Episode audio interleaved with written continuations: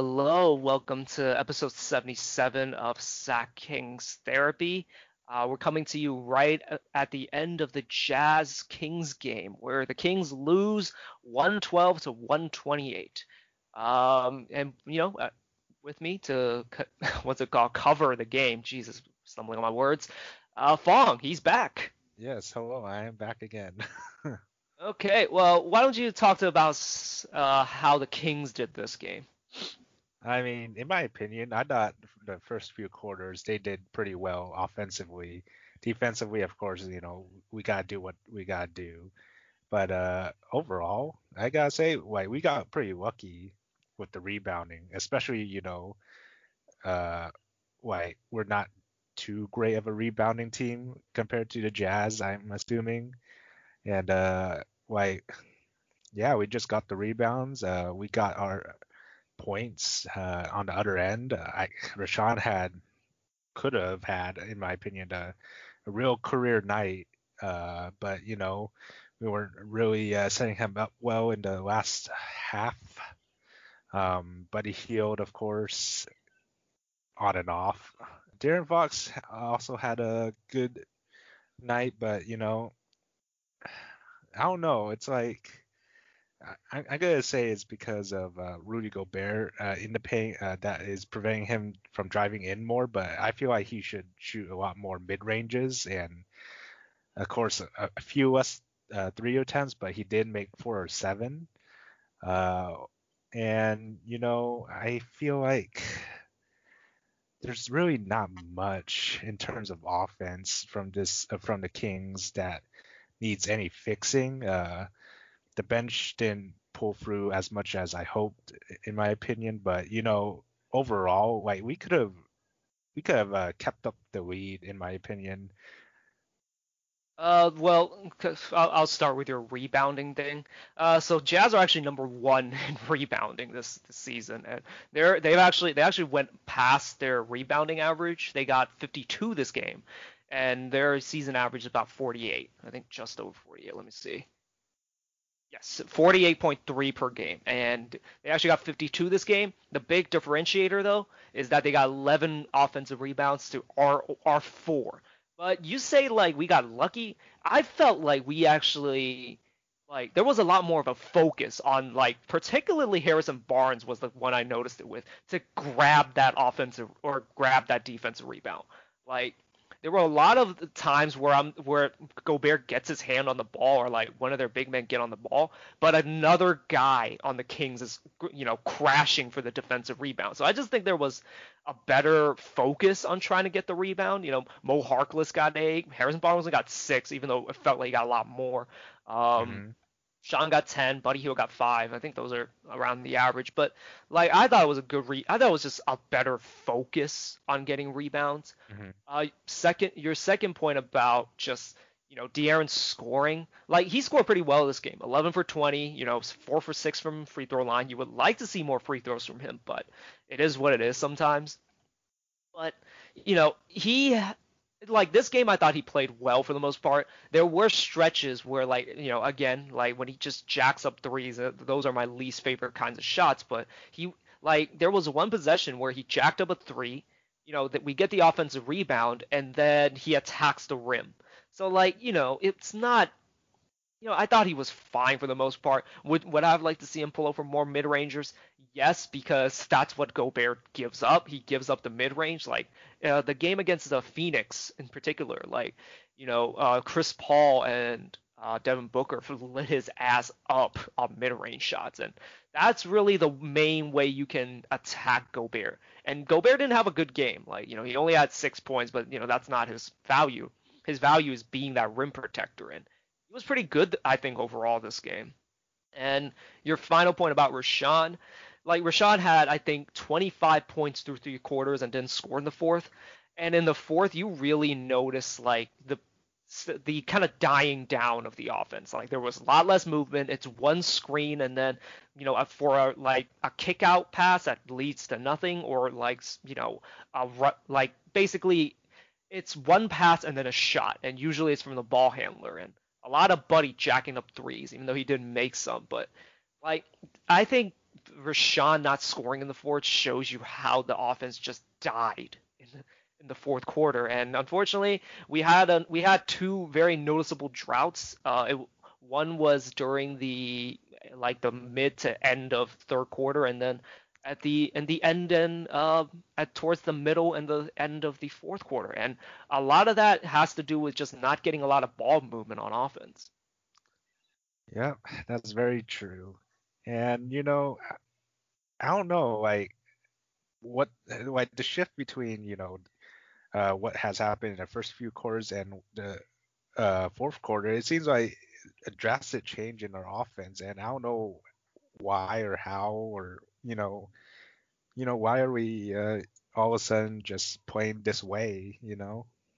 I mean, it is the fourth quarter. Like, yeah, t- t- sure, you would love to see like you know a lot of ball movement, running the offense, quote unquote, and just getting ball movement. But in in crunch time, like that it is that's how offense usually runs. It's more or less one or like one or two screens. There's not as much ball movement as as like it, that's with every team. It's not exclusive to the Kings, but it's unfortunate because the Kings don't have enough shot creators and you know guys that can actually attack the closeout when Fox or as someone creates an opening.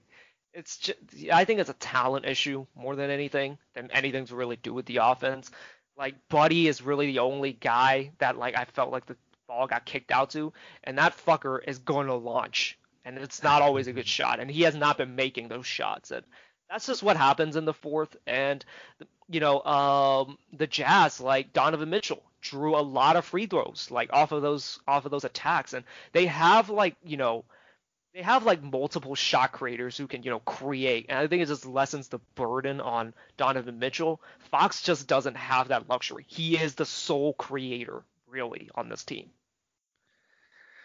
Yep.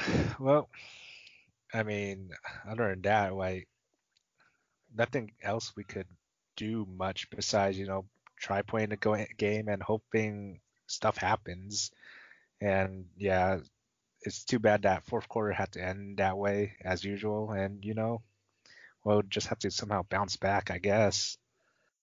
I mean, yeah. Um, the the main difference of this game, free throws. Uh, we actually shot well. Like they they made four more threes than us, which also is a big deal. But like they attempted eight more threes than we did.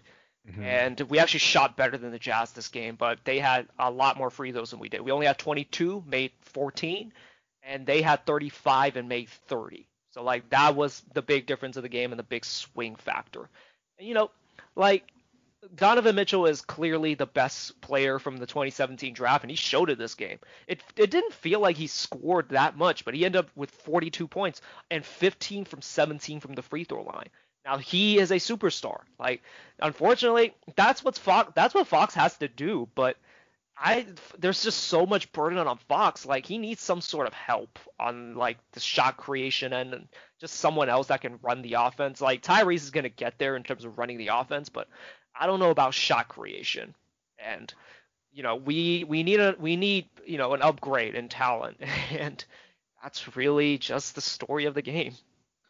Yep, like we're just gonna have to play through the season, and you know hopefully Monty makes a few changes and you know, we we just got they just got to hit the gym, and hopefully uh, we could mark up some plays starting next season because this this is gonna be happening for the rest of the season. I, I will say though, it's good to see the Kings actually come out with good energy this game. Like they actually played with a sense of urgency. They came out mm-hmm. strong, but like they did slow down during the course of the game. But it's good to see them being able to do that. And you know, it sucks that we had we lost this game, but like you know, it. I mean, I wasn't expecting us to win this game, but like this game really didn't. I didn't really care for this game because you know you already lost like what five in a row, and three of those games were winnable games, and you know at this point I'm a bit apathetic to this, but like it's good to see them be able to hold their own for the most part. I, you know, I always say Kings play a good three and a half quarters of basketball a lot of the time, and fortunately, this is another one of those cases. They got up for this team, but this team is ultimately more talented and simply outlasted us towards the end. Yeah, I always say it was more of a fun watch. You know, they they tried their best against a top tier team, and you know, it was a pretty fun uh, ball game. I, yeah, like I said, for three quarters, in my opinion. Shout outs to Joe Ingles though. He, he you can tell he pissed off some people on on the Kings, and it's a bit disheartening to kind of see no one go go up at like go at him. Granted, he's not the guy you go at anyways, but it's just like, you know, he he's a, he's famous for this, and you know it was pretty funny to see him do it against the Kings. Like every time he hit a shot, he let the Kings know it, and sometimes the Kings responded, and sometimes they didn't. But you know it, it was pretty fun to watch. Yeah, Okay, well, that's all we have for you know the Jazz game. Uh, good game overall. Unfortunately, they lost at the at the end because the Jazz are simply a better team and they took care of business. But at this point, like you know, the, the play-in is looking farther and farther away. You know, that I'm I'm a bit just you know I'll try to look at the positives and you know I'm not saying we're gonna win the lottery, uh, you know the draft lottery, but you know it, does, it wouldn't be the worst thing to get like a top four pick somehow, or even end up with the tenth pick. But I will say those people who say like, well, look what we did with the 12th pick. Don't expect that to happen. I'm just gonna temper expectations here. Where if we end up getting the 10th pick, or like you know somewhere in the teens, or like the the late lottery, don't expect another Tyrese. Expect a good player like that'll you know make a bit of a difference, but like they're not gonna make a huge. Don't expect like a game changer at 10. We need to get in the lottery and get one of those guys. You know, Jalen, you know, Jalen Green, Jalen Suggs, uh, Evan Mobley, Cade Cunningham. Those those are the franchise changers that will really change your fortunes. And yeah, just don't expect much if we end up getting the tenth pick. Just gonna temper expectations right now.